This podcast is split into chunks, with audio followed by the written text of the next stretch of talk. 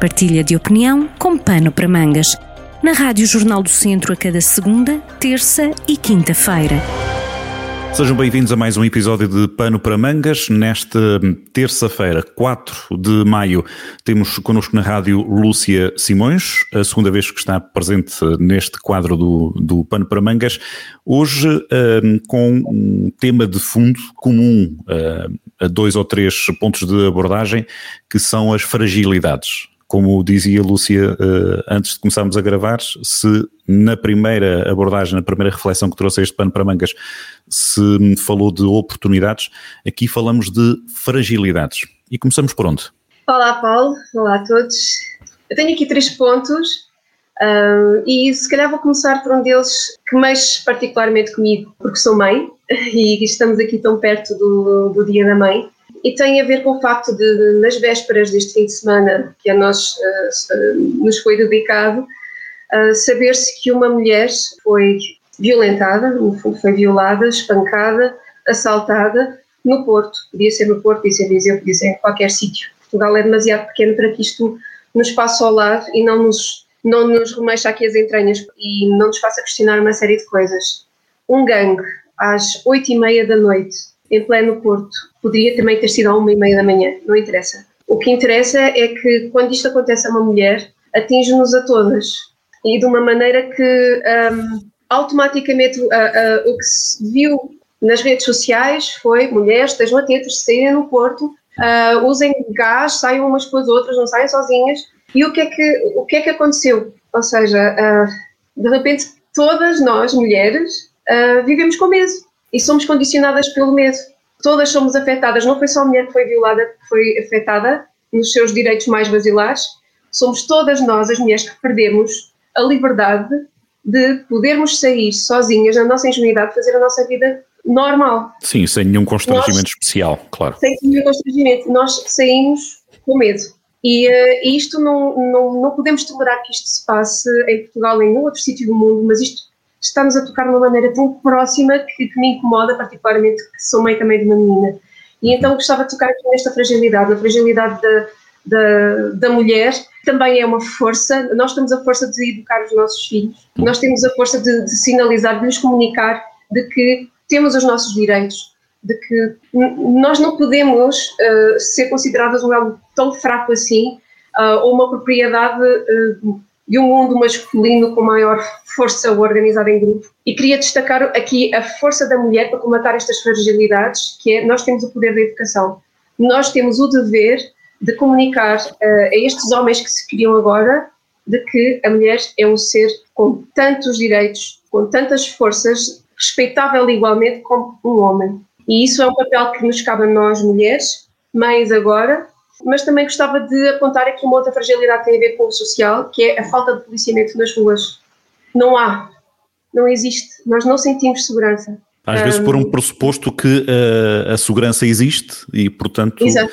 Uh, não é? Portanto, se não há sinal de polícia na rua, muitas vezes pode, pode ser essa a situação de, em que é um espaço seguro, mas pode também chegar a esses limites, não é? Ali se falava há pouco numa linha que convém não ultrapassar e que, que está bem definida entre aquilo que é liberdade aquilo que é abuso, nesta situação e aquilo que é segurança e que não é segurança, a linha já não é tão, tão clara, não é? Mas de facto pode ser um, um sinal, não é? Sim, é um sinal e, uh, e nós mulheres sentimos e, e cada vez mais são comuns as conversas entre nós, círculo de mulheres, sobre o facto de nos sentirmos inseguras uh, quando sozinhas. O simples facto de ir a uma ciclovia sozinha tornou-se uma aventura e poderia contar inúmeras situações que se passaram comigo, com colegas, com amigas de amigas, com histórias que fazem demasiado parte do, do nosso dia a dia. E isto tem de deixar acontecer.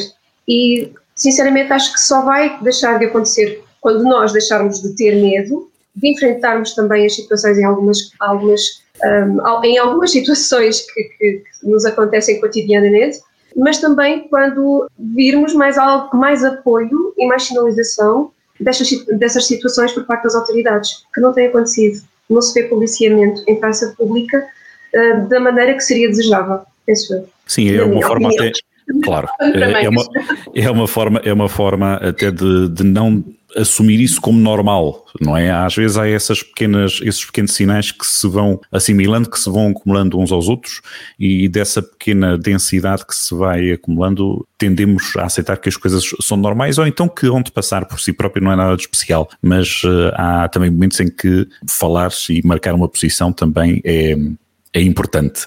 Um, é assunto, assunto, assunto bem aberto para um, para um pano para mangas. Sim. Vamos uh, a outro que toca, que toca também aquilo que é a nossa comunidade. Sim, soubemos dos números de investimento para a recuperação de, de fachadas um, na zona histórica de Viseu. 4,4 um, milhões uh, de euros, ou seja, o total a que chegamos em 2020, 44 intenções de transação de imóveis no centro histórico. Isto é um, é um ótimo sinal, como é óbvio. Por outro lado, expõe aqui alguma fragilidade no sentido, que é até que ponto é que nós sabemos da nossa história contemporânea?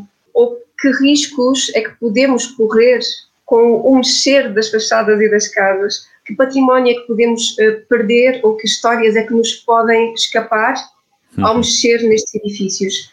Ao que sei, esta história contemporânea está a ser eh, de alguma maneira documentada, engariada, importa também passá-la aos vizienses. Posso dizer que a maior parte do meu círculo de amigos que mora em Viseu já há bastantes anos pouco sabe de uma história contemporânea.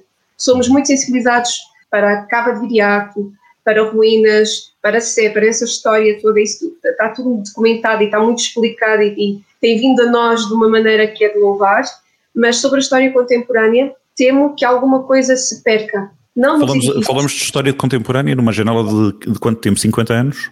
50 anos, por exemplo, ou mais. Efetivamente, estão-se a perder aqui uh, nomes, referências, histórias que se calhar ainda dizem muito a, a, a, famílias que ainda existem, e se calhar essas histórias ainda estão quentes, mas que importam documentar agora, uh, enquanto ainda há memórias vivas associadas a esses edifícios. Claro. Importa fazer essa sinalização e não nos alienarmos dela. Isto, isto uh, é um tema que me surgiu e que, que é uma maneira me pareceu bom para trazer em cima da mesa. Até ontem passei por um edifício, não em Viseu, mas no, no Bussac, que mexeu comigo, que é um, é um chalé azul uh, do Conde do Amial, que se vê da estrada, numa estrada sinuosa que só pelo Bussac. Uhum. E, e, é incrível como de, de tempos a tempos que passamos lá, vemos aquela casa cada vez mais degradada. O interior é feito de frescos. Sei que é tabique e os frescos estão um pouco condenados a ruírem, mas que histórias é que não ficaram por ali por documentar, o que é que tem sido feito. E apesar de ser Bussaco, é muito próximo de Viseu. E importa que estas histórias que fazem a nossa cidade tão única um, sejam integradas com histórias tão únicas de conselhos vizinhos e de distritos vizinhos e que isto de facto se, se construa aqui uma história bem explicada do que é esta região centro em termos, em termos culturais uh, e de património. Temos efetivamente muita substância ainda aqui na, na espuma dos dias, que é uma oportunidade de apanhá-la agora, pode, uh, podemos perdê-la neste momento, né? Uh, não sabemos o que, que, tipo de investimento é que aí vem, não conhecemos os investidores, alguns sabemos que são estrangeiros, inclusive, portanto, importa que se trabalhe em conjunto com este investimento total para não se perder uh, demasiado. Já muita coisa se perdeu. Claro, isso acaba por também definir, de alguma forma, ajudar a definir aquilo que é a identidade de, de determinadas terras, não é? Acaba por definir o, aquilo que é o património que nós deixamos como legado para os nossos filhos, não é? O contar Sim. a história de quem esteve cá antes de nós e aquilo que ajuda a definir também o, o futuro. É um bocadinho esse o papel da, da história, quando vai sendo retratada e gravada em objetos, em monumentos, em património, que são isso. histórias, são pessoas, não é? Acaba por ser isso que está tudo isso. ligado além, além de, de, integrar as pessoas na própria cidade e as uhum. fazer como potência da própria cidade, também tem um potencial turístico, obviamente. Exatamente. Mas mais do que isso, é um património nosso, nosso, enquanto, enquanto cidadãos. Nós percebemos esta cidade em que crescemos e percebermos o que é que fez dela uh, grande em alguma época de uma história recente e como é que podemos uh, de alguma maneira revitalizar isso, trazer isso de novo, ou então aprender com os erros que, que se teve com o passado. Há tanta coisa para aprender com as histórias que ainda estão trancadas nestas paredes, portanto, uhum. importa mesmo trazê-las a público e nós também, estas pessoas que vivem agora aqui em Viseu, não só nos museus, não só lá dentro trancadas, é preciso que estas histórias façam parte do nosso cotidiano, da nossa sabedoria comum e que nós as saibamos falar e contar, que façam parte da nossa história enquanto cidadãos. Queremos que isso aconteça. Sim, vamos, vamos fazer pelo menos passo a passo. Convidava é. então para fechar este episódio com o último tema. É um tema quente, eu sei que está, uhum. está nas bocas aqui da, da Praça Pública de, de Viseu, uh, o movimento agora. Também tenho assim uma pequena opinião formada sobre, sobre isto e, e aproveito aqui para, para exprimir. Então, congratulo o facto de ser aqui um movimento de, de cidadãos que apoiam alguém que efetivamente desenvolveu trabalho nos setores da cultura nesta cidade, um, o, Jorge, o Dr. Jorge Sobrado. No entanto, na maneira como ele foi construído de início, deixou-me logo algumas dúvidas. Nas 21 pessoas que assinavam o primeiro, a primeira versão do documento, não sei se existe já, existe agora um acrescento ao movimento Ágora, mas as 21 pessoas eram expectáveis, eram 21 assinaturas que já se sabiam de apoio a Jorge Sobrado e que exprimem muito bem as franjas uh, por onde o Jorge Sobrado se, se moveu uh, nos últimos anos, um, a cultura, o turismo e empresários ali no segmento de reta Nelas Mangualde, um, e aqui as fragilidades uh, deste movimento estavam precisamente nas ausências, na, na franja de pessoas de outros segmentos, de outras áreas funcionais que fazem uma autarquia, que não só o, uh, o património, o turismo, e espera-se que surjam, já surgiram mais 21 pessoas a, a assinar, não muito diferentes em termos de esfera de área funcional do que as que já estavam antes, uhum. um, que marcam, por assim dizer, um, uma elite viziense muito associada à cultura, mas espera-se mais. Espera-se e esse mais pode vir do, do tal fórum de ideias que, que os autores que querem lançar. Essa é a grande e, e, isso efetivamente é algo que, que, que se deve uh, ressaltar aqui como, como bom deste movimento, este movimento Ágora que pretende discutir ideias finalmente hum. e não discutir pessoas e não vermos só caras em layouts em, e, e em flyers que nos chegam pelo correio com os chavões vazios, não, é preciso efetivamente discutir ideias e projetos e que integrem áreas a 360 graus deste, deste Conselho, eh, para não dizer deste distrito de, de, de Viseu. Um, importa uh, falar, se calhar, mais do que a cultura, do comércio, do turismo, do património e do território, que este movimento Ágora uh, propõe-se aqui a debater. Espero eu que na parte do território, interligado com estas temáticas do comércio, surjam então as abordagens por Jorge Sobrado, que estava muito de ouvir falar, mais do que aquilo que a gente já lhe conhece, que ele fala tão bem e, uh, e que defende tão bem e, e, que trabalhou tão bem também. Uh, uhum. Há que dar mérito sobre a obra construída e, e, como fez uh, nas áreas da cultura, mas importa ouvir falar se é que efetivamente ele se vai afirmar como uma figura aqui a concorrer nas eleições autárquicas, uhum. vamos, vamos ver, ele próprio não sabe, mas importa ouvi-lo quanto ao social, quanto às infraestruturas e outras temáticas sobre as quais ainda não ouvimos opinião. Sobre as Além quais... daquelas que já lhe conhecemos exatamente, tradicionalmente. Exatamente. É? E mais, e eh, às quais não lhes associamos até apoio. Um, figuras, se calhar, que, que, se movem nestas esferas uhum. e que não se juntaram a este movimento. Importa perceber as ideias que há para essas áreas.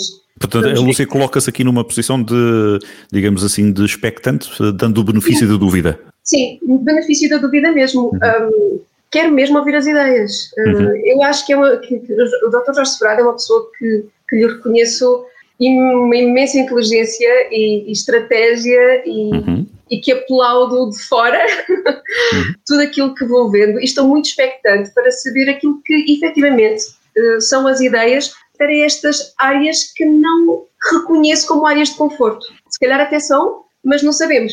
Mas não são públicas, exatamente. Ainda não são, ainda não são conhecidas.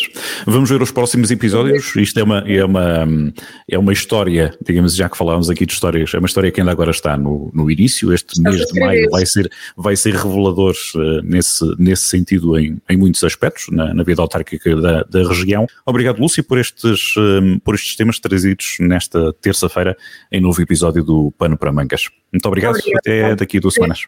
Até breve. Partilha de opinião com pano para mangas, com podcast em jornaldocentro.pt.